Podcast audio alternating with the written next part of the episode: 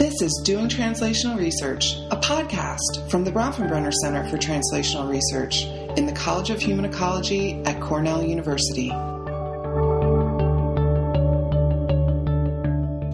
Hello and welcome to our podcast series, Doing Translational Research. I'm Karl Pillemer. I'm the director of the Bronfenbrenner Center for Translational Research, and it's a pleasure to uh, have as my guest Professor Maria Fitzpatrick, who is an associate professor in the Department of Policy Analysis and Management.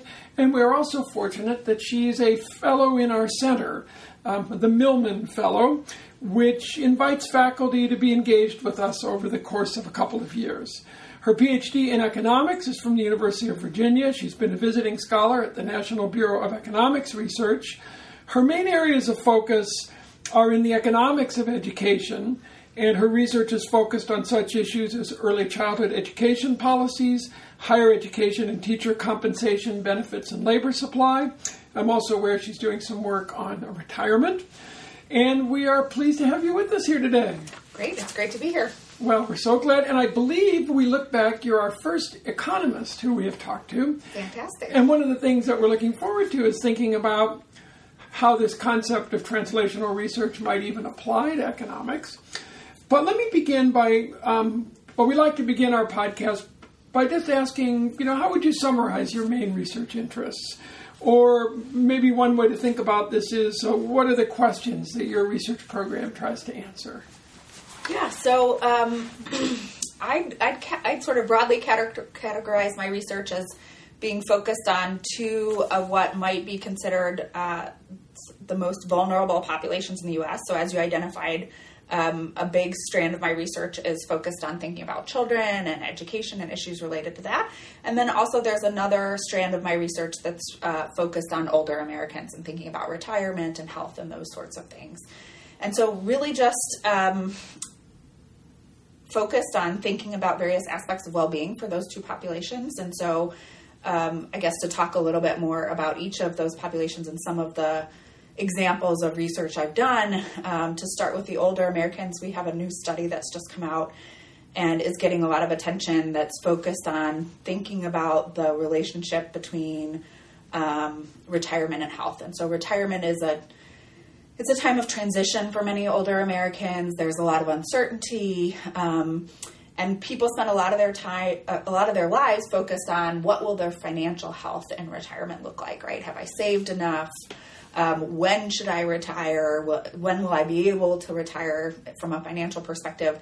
Uh, but we thought that there might be also um, physical and mental health consequences or, or ways in which physical and mental health adjusted at retirement. And um, we're obviously not the first folks to think of this idea, but what we bring to bear is some really neat new data and um, and the ability to look across the whole U.S. population and think about how a really key indicator of health, that's which is mortality, uh, changes at a point when many people retire, uh, which is at age 62 when people become eligible for Social Security. And so there, um, we find that uh, ret- retirement has short run consequences, negative consequences for older uh, Americans, particularly for older men's health, um, and that there's a 2% increase in uh, male mortality right at age 62, which is when about 10% of men retire. And so, um, you know, we think this this is this is sort of an interesting new finding. A lot of folks have focused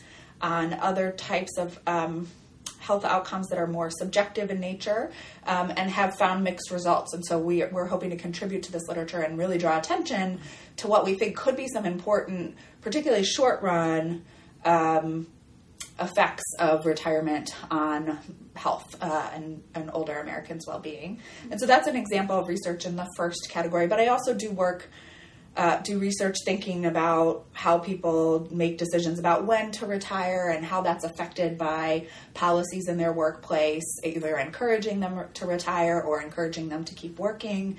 Um, and what effect that might have both on them, but also on um, on their employers and um, on the sort of workplace more generally. Um, and then I'm thinking about uh, children. Uh, there's a broader set of, I've, I've had a longer research agenda there, but so thinking about things like how much do kids learn when they're in school, how quickly do they learn, um, thinking about, as you mentioned, about how early childhood programs, particularly how government design programs affect uh, children's learning um, early on in their lives, um, but also how they affect the, the broader family um, family environment for these kids. So, um, thinking about how uh, government programs for preschool and child care affect uh, maternal labor supply and um, other metrics of family well-being um, has been an important part of what I've done.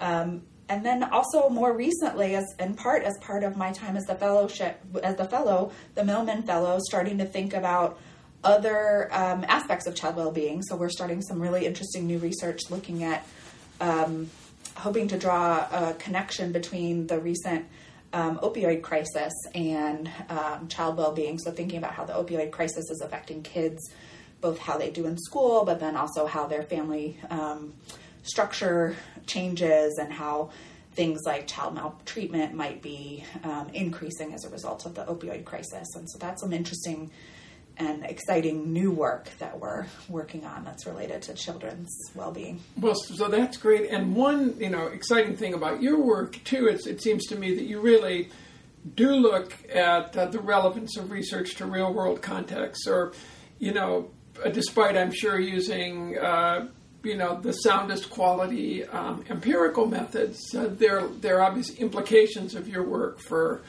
um, real life settings and real life situations.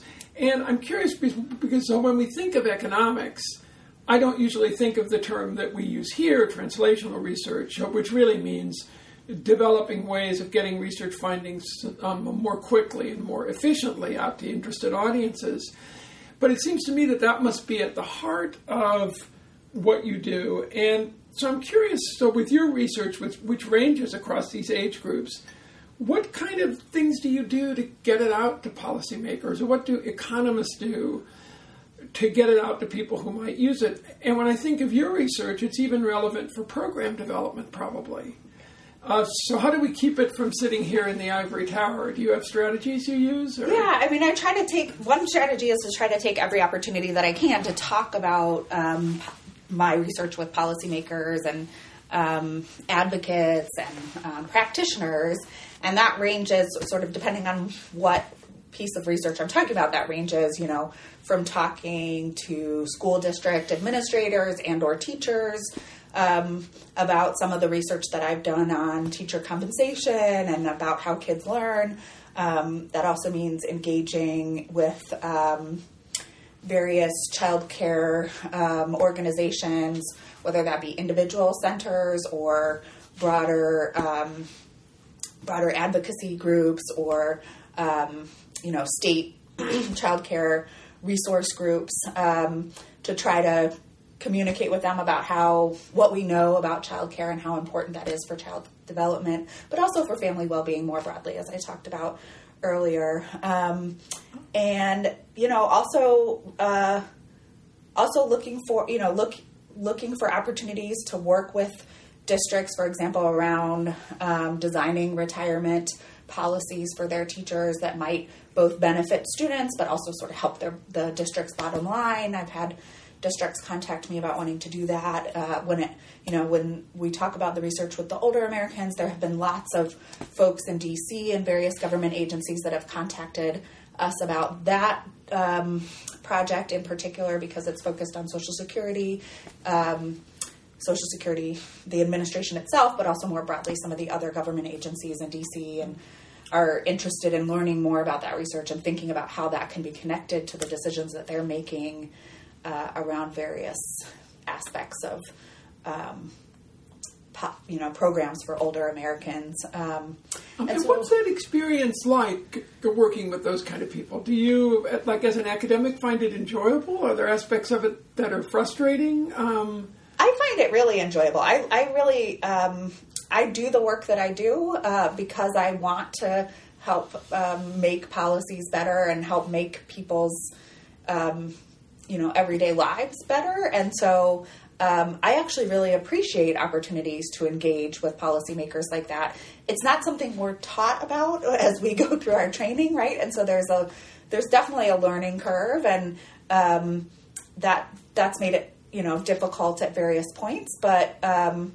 but for I, I enjoy it. I also um, if I had to think about one way that it's another way that it's difficult, I think I would say that um, maybe that we don't get enough opportunity to do it, right? That that that making those connections can often be hard and feels sort of idiosyncratic. And you know, it'd be it'd be great. And part of why I'm excited about increased involvement with BCTR through the Milman Fellowship is to be able to continue to do more of those and uh, have more of those experiences and really figure out connections so that the um, so that the back and forth is more fluid and less sort of stuttered, um, and so that the interactions can happen even faster after research gets developed and produced. Um, yeah, because I, I, I found sometimes that getting our research findings into practice is sometimes a little less difficult because you're often working with practitioners, they're interested in programs. But with the policymakers, it's felt to me that it's a little bit of when worlds collide. Like often they need something immediately. yes. Or they need a finding that's very tailored to a bill that's being considered. Yes. Uh, you know, they're they don't want our sort of a forty-page policy analysis as much as they want a very quick, you know, answer when they need it. Yes. Um, for I don't know if you've encountered that. Oh, absolutely, absolutely, and that and for that reason, some research is much more tangible for that, much more easily easily um, digested, and um, much more. It fits better with what they're looking for at the time. Um, uh, but you know, uh, so that can be a challenge, especially with more complicated research. And I guess some of the, some of what economists do um, m- might fall into the category of being less accessible most times.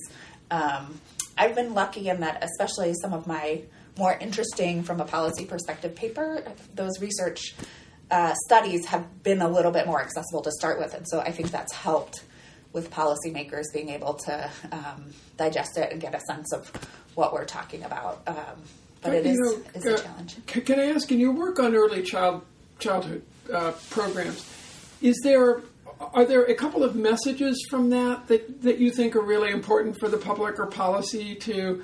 I'm choosing something specific because you, unlike well, um, in gerontology and in lifespan human development, we talk about this huge gap between the alpha and omega stages. Uh-huh. It, it's very rare that somebody's doing It's them all. true. It's true. So I'm picking a specific. I know. But in the early around. childhood, no, it's great. I mean, I um, I like being a dilettante. I mean, I, but uh, um, are there a couple of messages from your work uh, with uh, um, revolving around younger children that you would really like to get out? Is there um, something you would really like either the public or policymakers to know from that body of work, for example? Absolutely, and I don't think I, I think some of this isn't new. It's, some I've been working in this area for ten years or more, and I think as have a number of other people, and and I think the message is increasingly getting out, which is, you know, first of all, just what an important time for development. Actually, that's probably been being a message being sent for more than the last ten years, although it's certainly got a lot more traction in the last ten years. Yeah, but it's hard to get that message out sometimes. Yeah, it is. But I think it, it's getting there. You know, there is a growing um, proliferation of things like universal preschool programs and a growing, you know, policymakers are starting to realize that these are um, both important, but I think also um, politically feasible types of um, programs to talk about. And that's useful because, the, you know, early childhood programs have shown to be very, very important. At the same time, I, my research has a, a small mess, and I should say important not just for kids, but also for families, generally speaking, right? There are ways that the programs help child development, but also provide resources to a family that enables parents to work and have other benefits for the family as a whole. Um, but but my research points to one caveat that I think is important for policymakers to at least consider as they're thinking about um, expanding or introducing early childhood programs, which is that you know we face important trade-offs uh, between things like providing a preschool program to all kids and um, how how much we can put into that program, right? So that we the trade off really you could think about it as being: do I provide some, a somewhat lower cost program to all kids, or do I think about providing a even higher quality program to, um, you know, maybe low income kids or kids who might be otherwise in more need of that type of program? Yeah, so it's a targeting question. Yeah. Exactly, exactly, and that those questions are important, um, and that the the research so far um, seems to mostly point to the idea that maybe the targeted programs are um, sort of the most cost effective. That the um, the the the, you know, there's a bunch of kids that are getting early, child, high quality early childhood environments, even without governments uh, trying to provide those, and that that really we might be most efficiently uh, focusing our resources on the kids that don't have those experiences without government intervention, and so. Um, you know, I, but that's Yeah, a tough no, trade off. yeah, it's no, a tough trade off for, especially for policymakers, because it's much easier to talk about giving a great program to everybody than limiting access to it, and so that's a tricky thing to figure out. But that seems like exactly the kind of dilemma that research could uh, inform. My last question, and I could certainly go on forever with this uh, because it's so interesting, but this may be difficult again because of the range of your research. But we like to ask folks if there were one real world change that you could make that was based on your research, what would it be and why? And if you could wave a magic wand and have some aspect of something you've studied be implemented.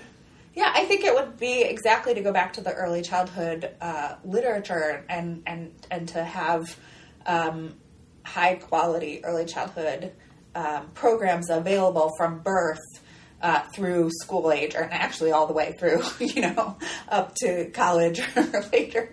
Um, but certainly early childhood programs, uh, I think having more developed early childhood programs that were high quality and accessible to all families, I think would be the the magic, the thing I do with a magic wand. Um, you know exactly how that comes to be and whether you provide that for everybody uh, as a way to make it happen. Um, you know, I'm not sure that's probably not the most efficient, but certainly making those environments accessible from an early, early age. There's just mo- both my research and a, a broad set of growing research suggests that that's just going to be really great for families and kids. All right. Well, thanks so much. I, um, I wish we had more time, but it's been great having Maria Fitzpatrick um, with us to talk about these important issues.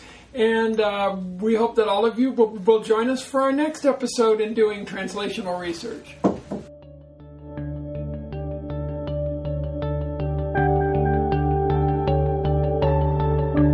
For more information about translational research or the work of the Bronfenbrenner Center, please visit www.bctr.cornell.edu.